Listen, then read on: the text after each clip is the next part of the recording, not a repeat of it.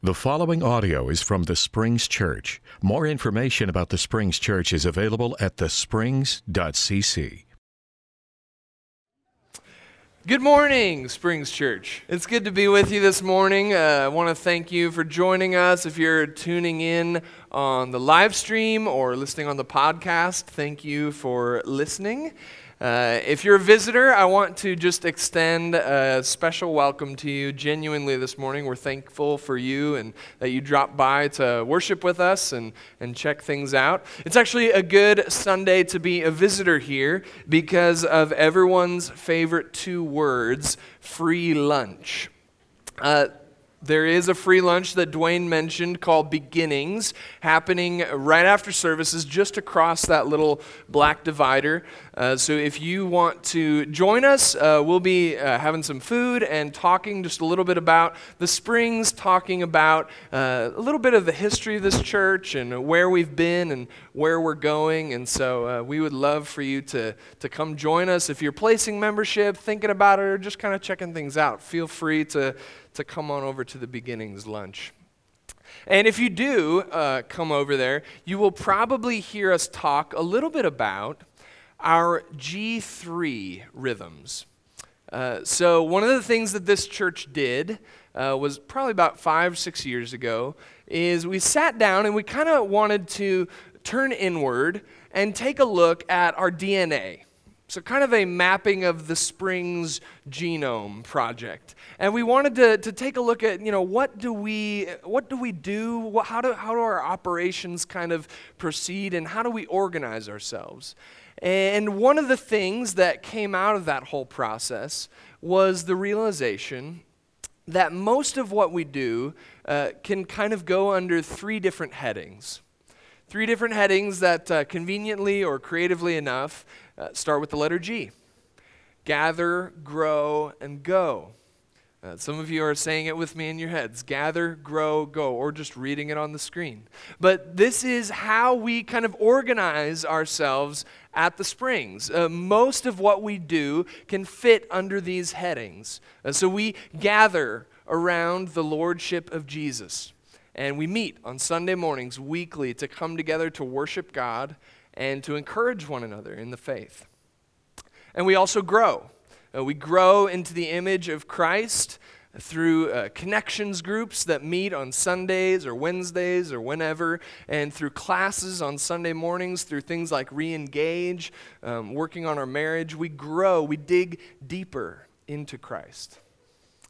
And then we go. We go share God's love. We go into our communities adjacent to us, and we go beyond. We go abroad, across oceans, to share the love of God, to share the gospel, the good news of Jesus Christ. And so that's how we kind of orient ourselves at the Springs. That's how we think about our activities. And this being kind of an important year for us, if you've been around for, for any time at all, uh, you know that we are moving this year. We're headed out to a brand new location that is currently under renovation. And, and so it's a big year for us in a lot of ways. And so, this being a big year, we wanted to spend the next few weeks to, to the end of the month of January talking about kind of our foundational footing kind of getting, getting our footing and heading out into this brand new year with a renewed sense of how we organize ourselves and how we act and how we can get in on what God is doing in the world through it. And so this is a this is a good time for us, and we're going to talk about gather, grow, go this month for this next three weeks. And we're going to start this morning by looking at gathering, and we'll be in Hebrews chapter 10 doing that this morning. If you want to turn over in your Bibles or follow along on your phones or on the screen, we'll be in Hebrews 10 verses 19 through 25 today. It says this: Therefore, my friends since we have confidence to enter the sanctuary by the blood of Jesus, by the new and living way that he opened for us through the curtain, that is, through his flesh, and since we have a great priest over the house of God, let us approach with a true heart and full assurance of faith with our hearts sprinkled clean from an evil conscience and our bodies washed with pure water. Let us hold fast to the confession of our hope without wavering, for he who has promised is faithful. And let us consider how to provoke one another to love and good deeds, not neglecting to meet together, as is the habit of some but encouraging one another, and all the more as you see the day approaching. Let's pray. Lord God, we worship you this morning. You are the one who has gathered us here. And you have gathered us under the name, under the banner of Jesus Christ. You've gathered us under uh, that name of mercy that name of salvation, that name of God with us. Lord, we ask this morning uh, that you would continue to teach us to grow, that you would continue to inspire us to go, and that you would uh, be with us this morning, that your presence would be uh, so pervasive, God, that your spirit would open up our hearts to see your beauty. God, I ask for the gift of preaching this morning and the gift of illumination that we might hear your word afresh.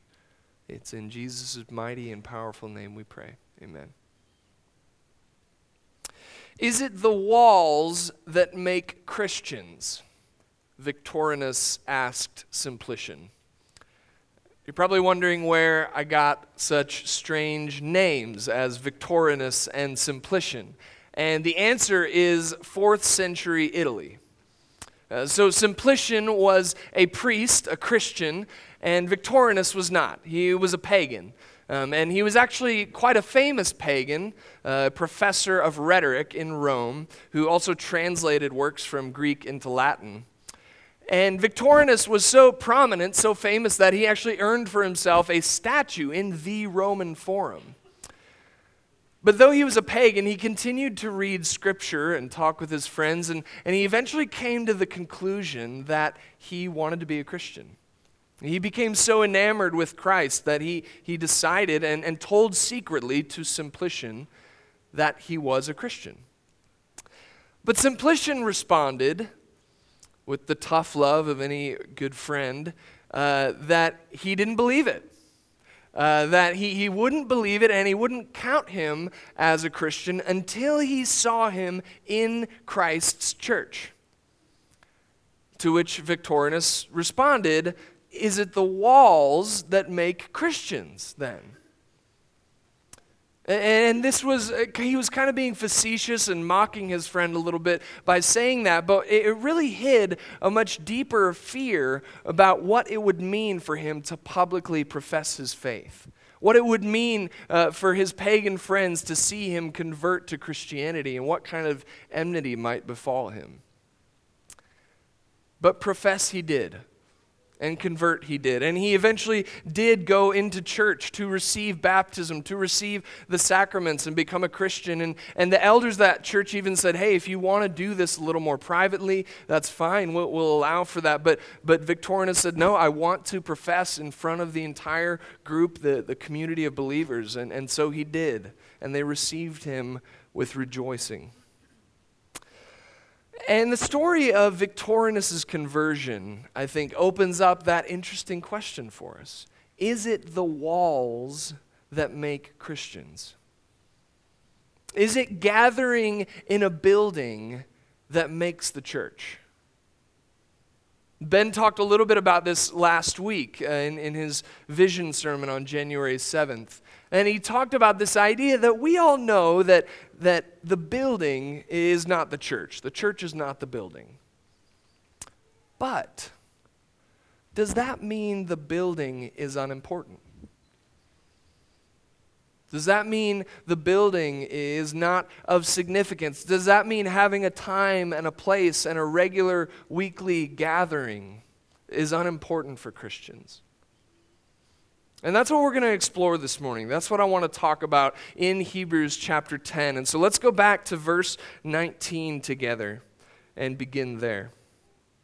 It says, Therefore, my friends, since we have confidence to enter the sanctuary by the blood of Jesus, by the new and living way that he opened for us through the curtain, that is, through his flesh, and since we have a great priest over the house of God, let us approach with a true heart and full assurance of faith, with our hearts sprinkled clean from an evil conscience and our bodies washed with pure water. So, Hebrews is a bit more like a sermon than a letter, actually. It's a bit like a sermon because it's got this one long, sustained argument that goes all the way throughout the book. And that one long, sustained argument is that Jesus is better. Jesus is superior. He's superior to the angels. He's superior to Moses. He's greater than any high priest. In fact, he is the chief high priest. And so Hebrews talks about Jesus and it uses this kind of language about drawing near to God, approaching God. And when it uses that language, it's drawing us back to the Old Testament. It's drawing us back to Exodus, to Leviticus. This kind of Old Testament language for corporate worship was draw near. It says the people would draw near to God. That is the, the Old Testament language for worshiping God together as a body of his people. But it also uses other language from the Old Testament. It says that the new and living way that Jesus opened for us through the curtain. And here it's talking again about the tabernacle. Uh, we've talked a little bit about this the, uh, the mobile tent that the Israelites would use to worship God in the wilderness. By the way, if you think worshiping God in a gymnasium is a little unorthodox, try a portable tent in the Middle East, in the desert, with no AC. That was the tabernacle. But in that tabernacle, there was this curtain, the veil, right, that separated the inner room from the outer room, the Holy of Holies from kind of the outer court. And for the Israelites, only the chief high priest was able to get into that inner room containing God's presence, God's glory and splendor. But Hebrews tells us that now Jesus has opened up a new way. Jesus has opened up and inaugurated a new covenant of worship. He's opened up a new possibility for not just the high priest to be in the presence of God, but for all of us together to draw near to God's glory and splendor.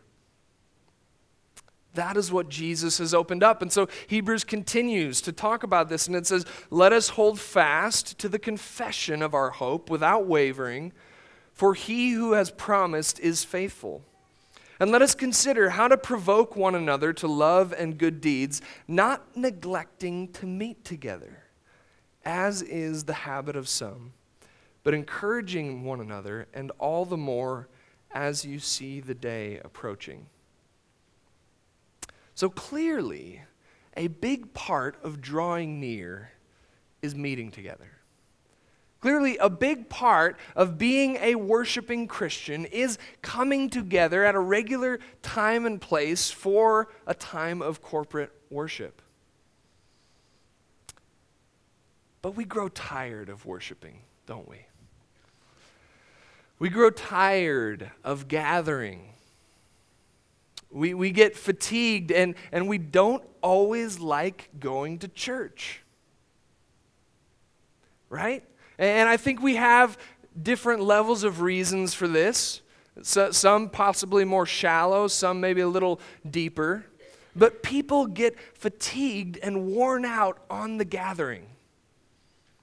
Right? So, so part of it's just being tired. Sunday morning, Sunday is supposed to be the Sabbath rest. What's more restful than my mattress? That's probably the most restful thing I could do on a Sunday. Right? People like to sleep in, worship at that first and bedside. That's the Sabbath rest. And, you know, people get tired of getting up and coming to church. And, and for another thing, church can be boring sometimes. I get to say that. I, I'm the one speaking right now, right? Church can be boring sometimes. It's not the same level of entertainment that we are accustomed to needing in every other area of our lives, right? So, so I'm, I'm not under any illusion, Ben and I are not under any illusion that you can go online and find better sermons than the ones we're going to preach. You, know, you can go online and let's say you want to take the spiritual part out of it. You can go online and find a TED Talk. It's basically just a secular sermon. You know, and, and they're enlightening and interesting and invigorating. Or, or if you want to just take the lecture, teaching, kind of education part out of it, you've got Netflix. You've got your Netflix queue. I know it's calling to you. You've got your Hulu shows. Like we people grow tired and they get bored because we, we are so used to this just constant moment to moment entertainment, all this kind of thing. People get tired of church. Now, those are the more probably shallow end of the spectrum reasons. But people get tired for deeper reasons than that, too. People get worn out on church because of suffering. You know, people suffer outside these walls and feel that they have to, to come in and then be a certain way. You know, that they have to kind of put on a different countenance, a different face. We, we talk about it as masks sometimes. People feel like they can't come in after being outside and suffering. They get worn out. Or, probably saddest of all, people have suffered inside these walls. People come to church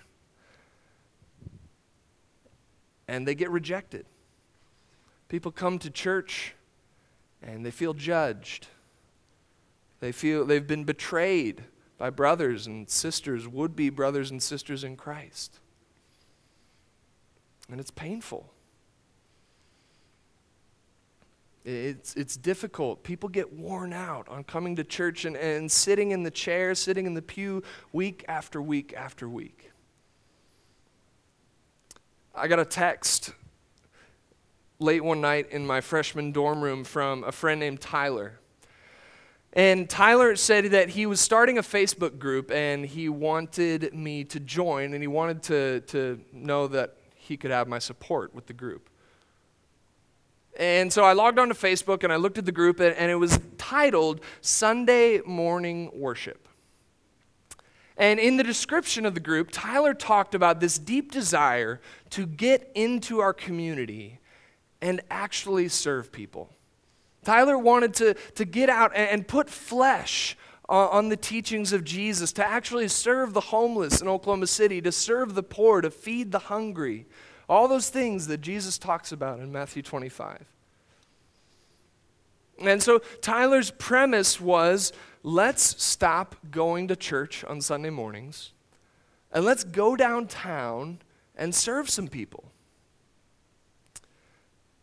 And I loved Tyler's heart behind this group.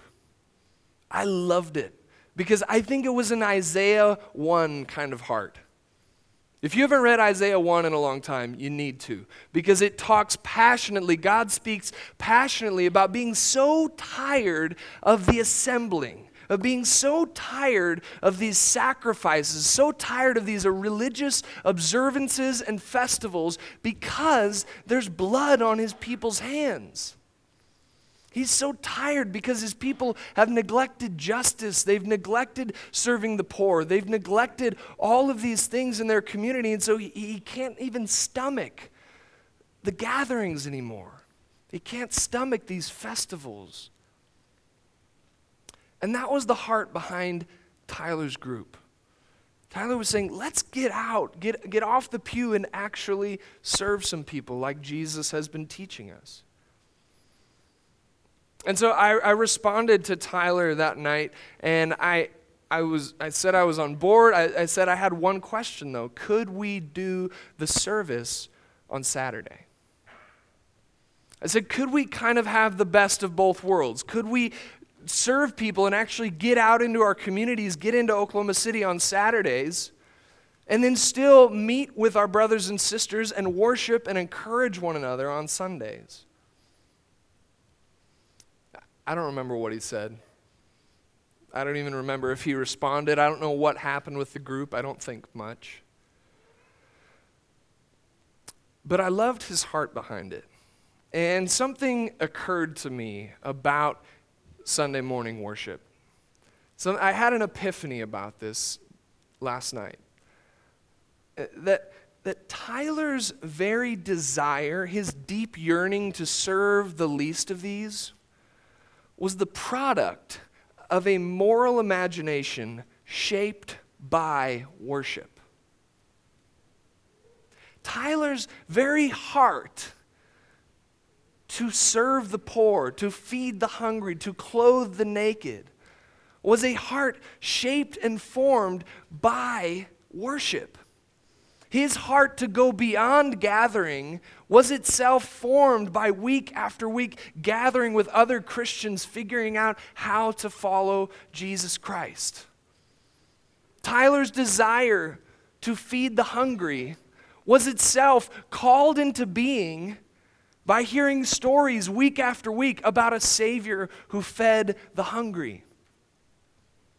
Tyler's desire Uh, to serve the least of these was itself brought into being by singing songs about the suffering servant week after week after week. And that is why gathering is so important. Gathering is an invitation to do more than gather.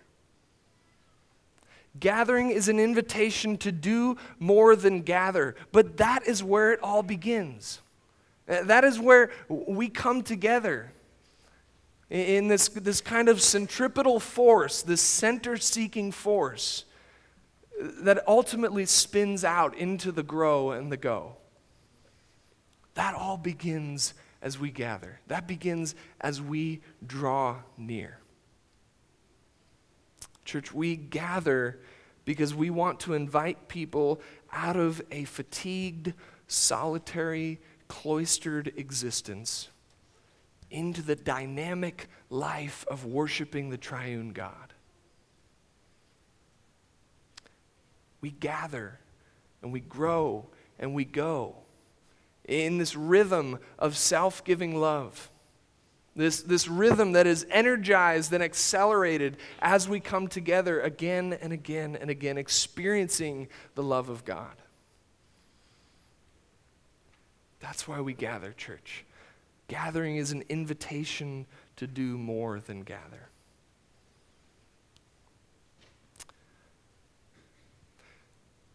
The walls don't make the Christians.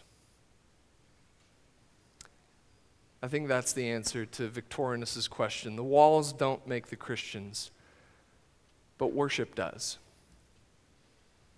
Proclaiming that Jesus is Lord is the beginning of being a Christian, and that is worship. Proclaiming that Jesus is Lord is, is when we begin to gather around His reign. And that's what we do week after week after week, church. The walls don't make the Christians worship does. So if you, if you want to be made a Christian this morning, I want to invite you uh, to come forward and to stand as we sing.